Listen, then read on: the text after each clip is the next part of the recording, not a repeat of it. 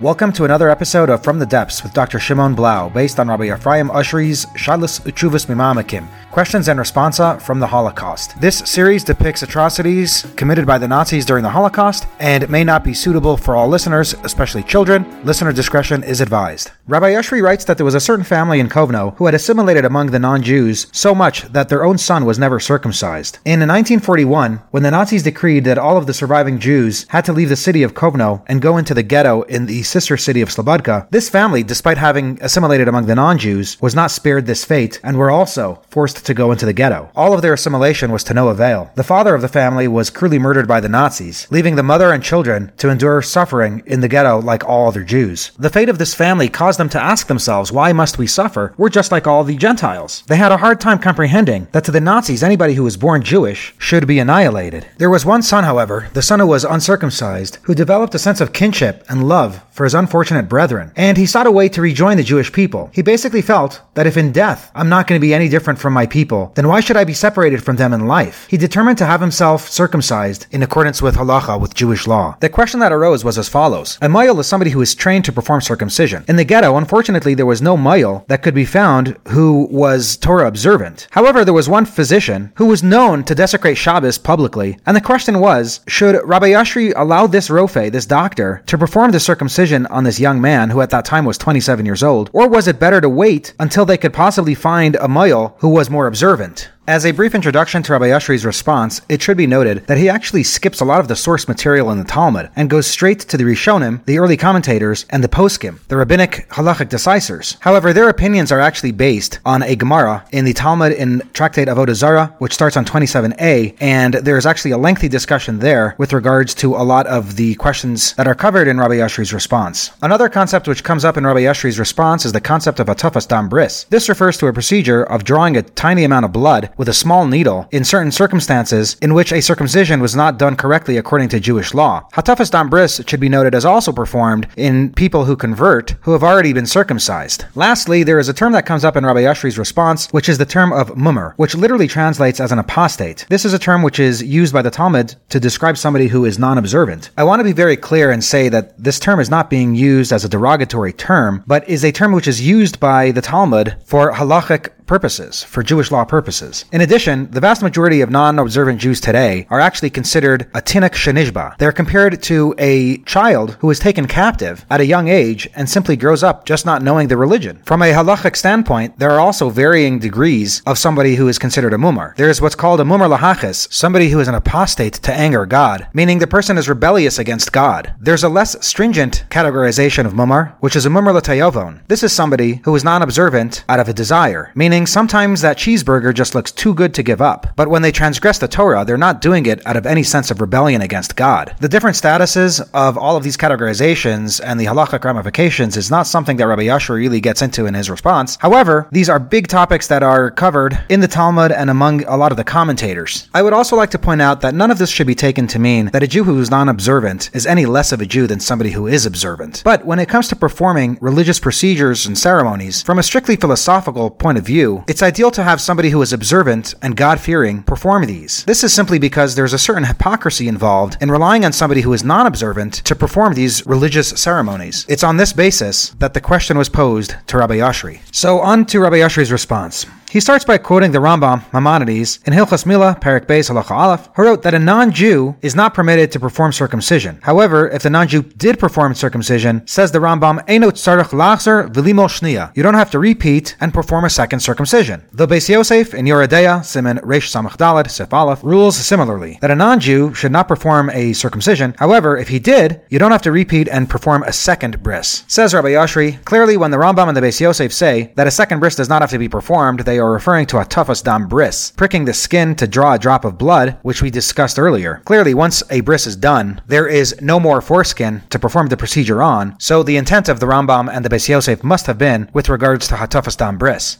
However, the Tur, Rabbi Yaakov ben Asher, and the Smag, Rabbi Moshe ben Yaakov, disagreed with the Rambam and the Beis Yosef and ruled that Hatafas Dam Bris would be required if a non-Jew performs a circumcision. Rabbi Moshe Isserlis, the Ramah, also wrote, V'yesh Omrim, there are those who say, Dechayavim lachzor lahatif dam bris, that somebody would be obligated to do Hatafas Dam Bris if a non-Jew performs the circumcision. The Ramah is basically a commentary on the Shulchan Aruch, which was written by Rabbi Yosef Karo, which was a condensation of laws that he previously wrote as a commentary on the Torah, known as the Beis Yosef. In general, the opinion of Rabbi Yosef Karo in the Beis Yosef and Shulchan Aruch represents the Sephardic customs and legal rulings, whereas the opinion of Rabbi Moshe Isserlis, the Ramah, is a reflection of the Ashkenazi customs and halachic rulings. Now, Rabbi Shapsai ben Meir Cohen, known as the Shach, wrote a commentary on the Shulchan Aruch and says that, in truth, the Beis Yosef, Rabbi Yosef Karo, actually held that the Rambam did require Hatafas Dambris to be repeated if a non-Jew performed a circumcision. Now remember, the previous Rambam and Beis Yosef that we quoted said that if a non-Jew performs a circumcision, there's no obligation to repeat and do a second bris. The Rambam and the Beis Yosef did not say explicitly that they were referring to Hatafas Dam Bris. This was just the assumption that was made, that they were likely referring to Hatafas Dam Bris, meaning that they would not require this to be repeated. However, according to the Shach, how do we explain the Rambam and the Beis Yosef? To answer this, Rabbi Oshry quotes from the Sefer Get Pashut. This was written by Rabbi Moshe ibn Chaviv, who came from a family of Jews who had been expelled from Spain in 1492. Rabbi Moshe settled in Jerusalem at the age of 15 and became an expert in Jewish marital law and a gunot. So in Sefer Get Pashut, he writes that according to the Rambam, Hatafas Dam Bris would be required, and that which the Rambam writes, that you don't have to repeat and do a second bris, what he's referring to is that there is no obligation to go back and cut a little bit of skin. But with regards to Hatafas Dam Bris, even the Rambam would require this. Says Rabbi Oshry, what all of this boils down to is a disagreement on how to understand the Rambam. The Rambam stated that a non-Jew should not perform a Jewish bris, but if he did, you don't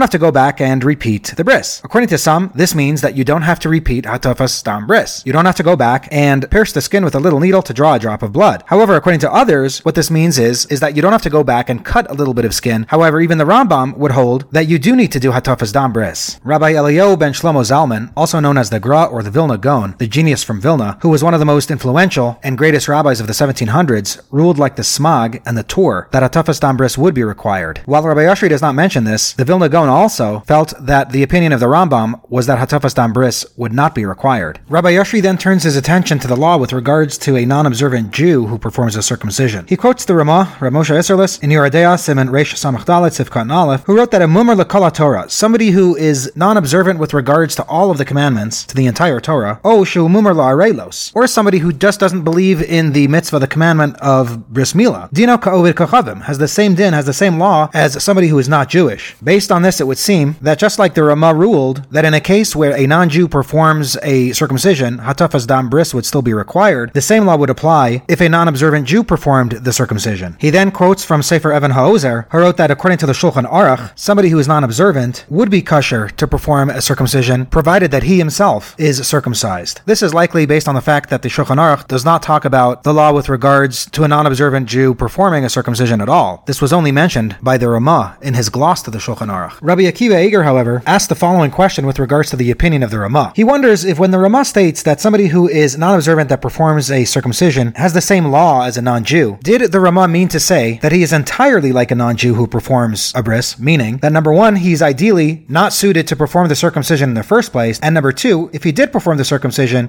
hatafas dam bris would be required, or did the Ramah mean to say that he is like a non-Jew with regards to not being ideally suited to perform the circumcision in the first place, but if he did do it, hatafas bris would not be needed? Rabbi Akiva Eger leaves this question unresolved. However, from Rabbi Akiva Eger's question, Rabbi Oshry says that in the very least, it seems that b'shas hadchak, in extenuating circumstances, it would be allowed for a non-observant Jew to perform a bris milah, even lechatchila, even initially without any reservation. Likewise, he says that the Vilna Gaon explained that this was the opinion of That somebody who is a mumar lekala Torah kula, somebody who is non-observant with regards to all of the commandments, if he did perform a circumcision, it would be considered kosher, and hatafas dam bris would not be required. Rabbi Oshry also quotes from the Chassam Sofer, Rabbi Moshe Sofer, who was one of the leading rabbinic figures in the late 1700s to 1800s, who ruled similarly that a non-observant Jew, as long as he himself had a bris milah, would be valid to perform the circumcision procedure. Similarly, says Rabbi Oshry, this doctor in the ghetto was definitely not somebody who denied the entire commandment of circumcision, and would therefore be allowed to perform the circumcision. Rabbi Oshry admits that there are other opinions who ruled more stringently and did not allow somebody who was non-observant to perform circumcision ideally. This includes Sefer Orchos Chaim. However, says Rabbi Oshry, in this particular case, it was better to rule leniently and allow the physician to perform the circumcision rather than rule stringently and not allow him to do so, because if he had ruled stringently, it would actually lead to a leniency, the leniency being that this young man would remain uncircumcised. Rather, said Rabbi Oshry, given that there was no other mohel in the ghetto, it would not be appropriate to delay the circumcision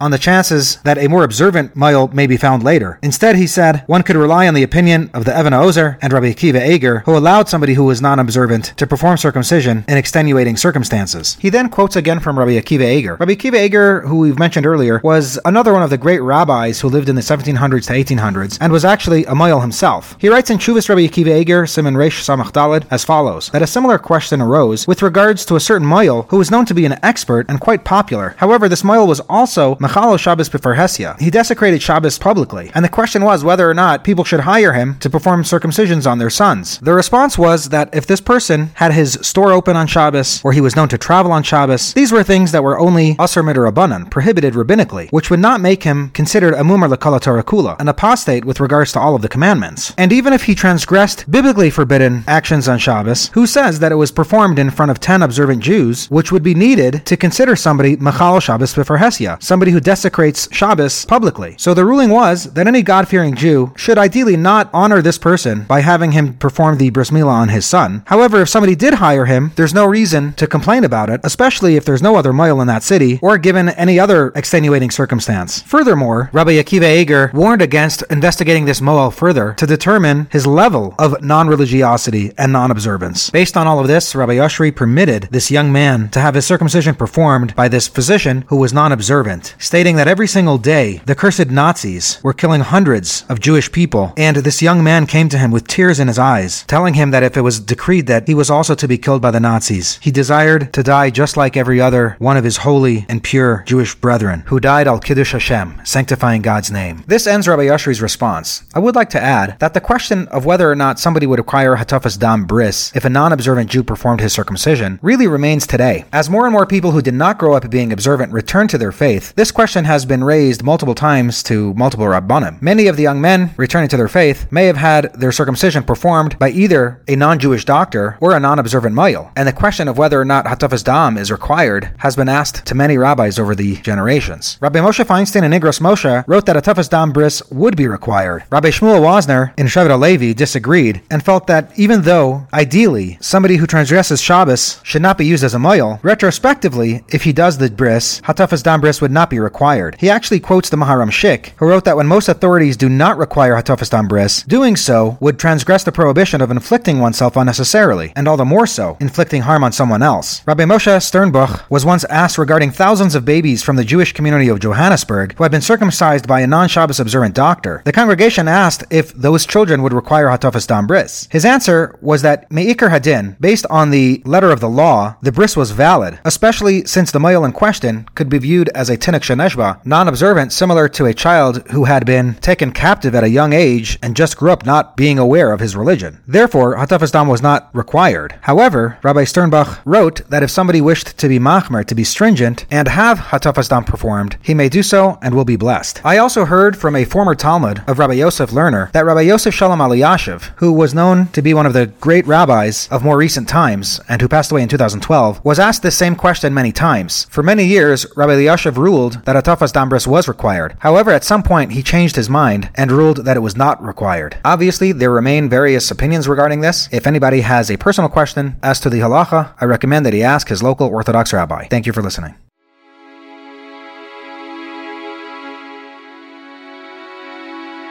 This has been From the Depths with Dr. Shimon Blau. If you've enjoyed this episode, please subscribe to listen to more. Music by Dexter Britain.